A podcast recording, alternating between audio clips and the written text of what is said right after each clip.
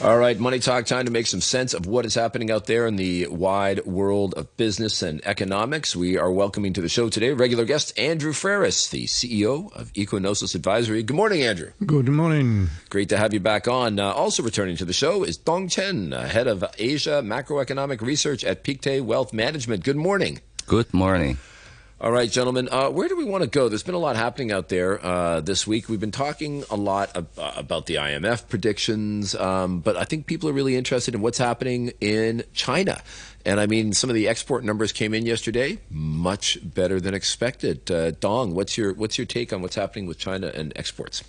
Well, I think that's really a positive surprise, but uh, I think we need to evaluate how sustainable this is because this set of numbers actually are at odds with you know some previous measures. For example, you look at the export order from the earlier released PMI numbers. Actually, the export order sub index were you know in contraction. So I think part of this positive surprise could be, you know, the realization of the backward, uh, backlogged orders that got released and so on.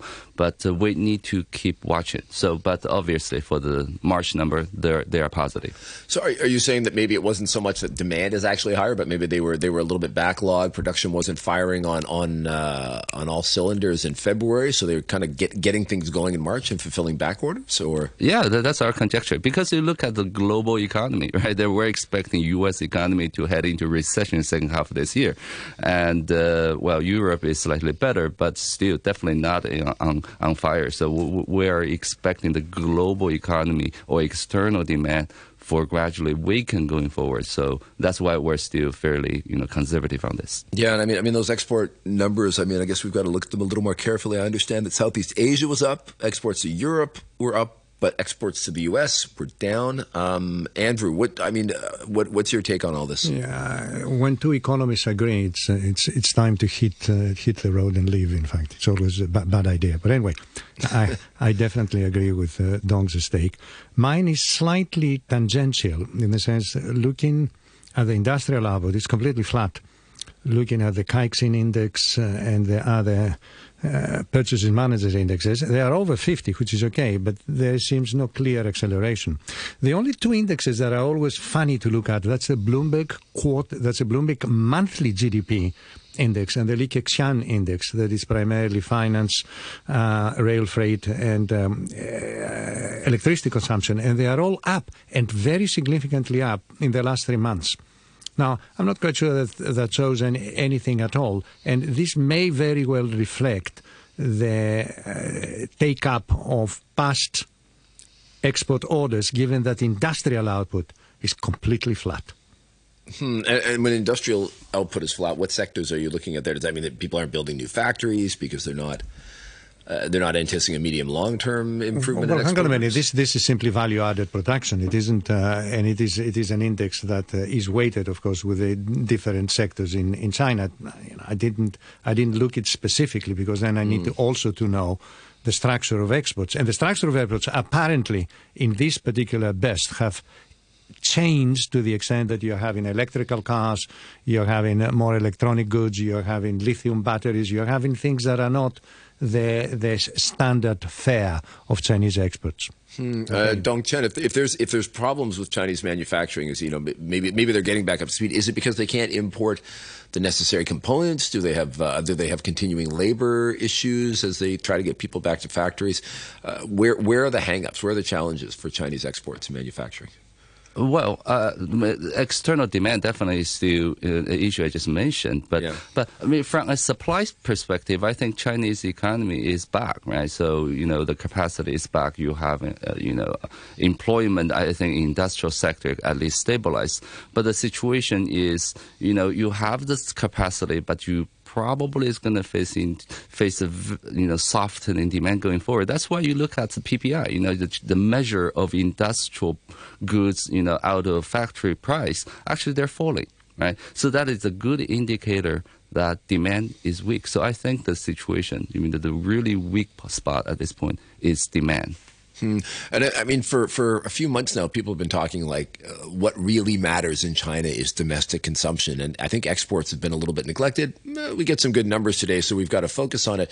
But do you think that this changes the picture of where China's real opportunities for growth are? Is it, is it, uh, you know, is it should, should we still be focused on domestic consumption, or have people kind of overplayed that that story? I just still think that domestic demand is the key this year. You know, not just the consumption. Of course, we we do think that consumption recovery should be the most important pillar for, for growth this year, but we are also looking at investment, for example, particularly look at how quickly the housing market actually come back on their foot. This is perhaps a sobering thought here because retail sales in China are still negative.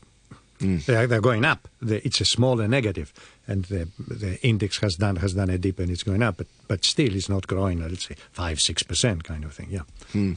I mean, in North America, the story we're hearing is that your WalMarts and Amazons are, are cutting back because people are buying less stuff. They're buying fewer things, but they are spending a lot more on services. They're, they're shifting from a, a, you know buying things economy to a having experiences economy. Are we seeing something similar in China? Like I understand travel, for example, is not you know recovering as quickly as people thought. Is is China shifting from buying stuff to services, or are they still definitely in the buying stuff category? I think definitely you, you see a similar trend there because you look at, for example, manufacturing PMI versus non-manufacturing PMI, particularly you know the service sub-index within that. Services are doing better, right? So people try, want to travel. Of course, they buy things, but uh, uh, overall, I still think that at this stage, the service recovery definitely goes faster you know, than the goods sector. Uh, you know, Andrew, mm. I have a funny feeling uh, that this may take a very long time. Uh, taking right now, which is the single biggest tourist market in the world? In the world, the answer is it has been, it will be, and it will continue to be the United States. The Americans, you know, only about 25% of the Americans have got passports. The rest mm. of them, they spend their free time at home. You know, China has got everything. It has got, if you want sites, archaeological sites, it has them. You want the Himalayas to go skiing, it has them. You want tropics down to the south, you have them. You want beach, you want mountains, you want flat plains, you got big cities, you got shopping. Very soon, I wouldn't be surprised that the domestic tourism is going to be much, much more important than it has ever been. And particularly, of course, this has been something that the COVID might have taught us, might just have taught us. Once the burst of uh, suppressed uh, traveling is over, and uh, we're seeing this also in Hong Kong. Remember, in Hong Kong, at the peak, there would have been four and a half million tourists a month. I'll say that slowly, a month. Dream on. I just can't see this happening ever again. That's going to have to change a lot of people's uh, yeah. outlook on, on, on how they're planning around tourism business. I had uh, friends that were up in Niseko uh, over the recent uh, holidays, and their their comment was like the mainland Chinese have not come back to Niseko yet. They used to be there pre-COVID, and there were none up during the ski season. Mm. And they're they're thinking they will come back next year, but you're saying maybe not. Maybe China's maybe the Chinese have discovered China. Yeah, I'm not I'm not being sarcastic or, or, or, or malevolent. You know, this is this is this is the real world, and real things are happening. Yeah, yeah. Yeah. Oh, okay. I, I, think that will be a gradual process. I mean, don't don't expect snapping back in a scenario because it, look at the situation last year in China. You know, the household sector balance sheet really took a hit. You know, people's income got hit, and you don't have the same kind of government subsidies. Me handing you a, a check like in the United States, and so that will take time to recover. Huh. Uh, one category that uh, we can we can infer is doing better are the wealthy in China. LVMH uh, reported uh, just absolutely blowout results for the first part of the year, in large part because of dramatically increased spending uh, on their luxury products in China. Um, is is there a gap between people at the top end of the economic income and how well they're doing versus people in the middle class or at the lower end of the economic? I think that's a very good observation. Yes, we we, we are uh, we're seeing the same. So we're bullish luxury brands. We're very bullish, you know, very high end consumption. Uh, but uh, that is a small number. I mean, a small part of this population. But if you look at the broad consumption picture, you mean as Andrew just pointed out, retail sales as a whole, you know, still flat or slightly negative. Yeah. Mm-hmm. So you really got to you really got to pick your spots in the market in that case. Yeah, Andrew. Uh, yes, actually, the wealth distribution and therefore the reaction of any changes in the wealth distribution will find itself in the spending of luxury goods. And this might have been, politically speaking, a bad thing in inverted commas to happen for the Chinese authorities to come back again with spreading the wealth evenly amongst people. You know, I believe in what uh, the French called le ascenseur, the elevator effect. In mm. other words, we are all inside stuck in a lift. As long as it keeps going up, Okay, we don't particularly object. Now, the guys that are near uh, the aircon vent or near uh, the glass views and they can look outside, they feel happier. So the distribution within the lift may very well be almost completely irrelevant as long as the lift keeps going up. I strongly believe in that. Hmm. So, I mean, it's, it's, an interesting picture from China. I do want to take a look at what's happening uh, in, in the banking sector. I know, uh, Dong Chen, you've been looking into this recently. What's happening with the, the stress on U.S. and European banks in particular? Uh, can we breathe easy? Is that is that story done, or do you think there's still some more some more disasters hiding in the in the woodwork? Uh, well, I think the picture is a little bit more complicated than than, than, than saying it's good or bad. Yeah. Because I mean, on the one hand, we, at this stage at least, I mean, we're not looking at a kind of 2008 style kind of financial crisis. I mean, the, the reason is pretty simple because I mean, this is caused by the Fed hike, and you know the underlying assets held by those banks actually are much higher quality than you know back in 2007. So we're not worrying about that, and the policymakers are acting very rapidly to try to you know stop the the contagion. And, and so far, so we're not assuming any further contagion.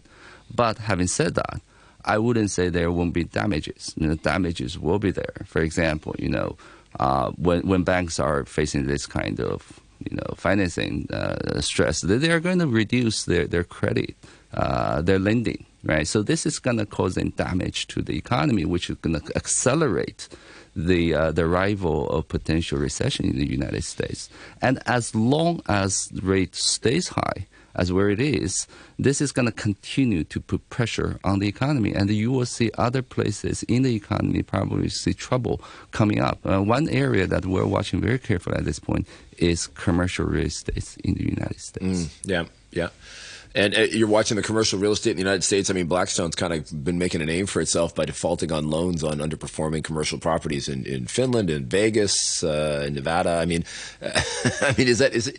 Uh, and I mean, clearly, you know, they've got the money somewhere. They're just choosing not to support those commercial properties that are underperforming. Is is that a little bit of a bellwether? Is that is that kind of an, uh, an early sign that things are going to start to go wrong in other parts of the commercial real estate market? Well, that, that's definitely the early signs of that. And also more broadly, look at, for example, the high yield space. We think that default rate probably will be going up right? Mm. Yeah, Andrew, where where are you looking for weakness in Europe? Defense, defense, defense. No, I'm not looking for weakness. I'm looking for a place, a set of companies and a set of sectors, okay, that are effectively interest rate immune because their main client, the governments, are also interest rate immune, mm. and also all the governments. And I mean all by I mean not just in Europe, not just of course in the United States, but right across Asia, with a possible exception in Latin America, they are buying as if there is no tomorrow. I like that. Right. So Dong's saying play defense on commercial real estate. You're saying play offense on defense, but really you're talking about offense on offensive weaponry uh, within the defense sector is I mean, is it is it spending on defense? Like you see, Japan is stepping up its spending on you know theoretically defensive measures, you know, missile threats from North Korea, but in other places, uh, correct, correct, correct. buying offensive weaponry. Let, let me let me give you a, a subtle example that has simply arose, and it arose following a huge political crisis. Australia is going to become a major nuclear submarine sector in the Pacific. Wow, it's happening as we talk. Mm. I mean, they're building four submarines. Uh, uh, Andrew, I refuse to call defense defense. It's not defense. it is offense. Yeah. Come on, it, it, it's the kind of a, of a, a, pure lie. I buy things to kill other people with. I'm sorry, it's very blunt, but that is what it is about. Immoral, yes. Okay, politically incredibly sensitive, yes. Am I going to uh, hang around here and say I really approve of things killing other people? But I'm sorry, I'm an investment manager and an investment banker, and I have to tell my clients that's a sector, and if you don't like the morality of it, stay clear out of that. It's perfectly all right. I mean, I mean, I mean, I guess you know, uh, Israel, who do not lack for offensive armament, they they have, for example, the Iron Dome, which I think is fairly. I think it's fair to say that's a, that's a defensive play. But I mean, within within the industry, do you distinguish between people that are producing things like missile defense system versus uh, missiles to kill other people? No, I don't actually, because the they, pro- they produce both. Okay, it's yeah. very simple. so if you can if you can make one, you can make the other, and you've got a winner on your hands. Absolutely. All right, that's great. Well, thank you very much today for Andrew Freris, CEO, uh, Ecognosis Advisory, uh, finishing bullish on offensive uh, defense industries, and Dong Chen, the head of Asia Macroeconomic Research, Pictet Wealth Management, for a very lively discussion today. Well done, gentlemen.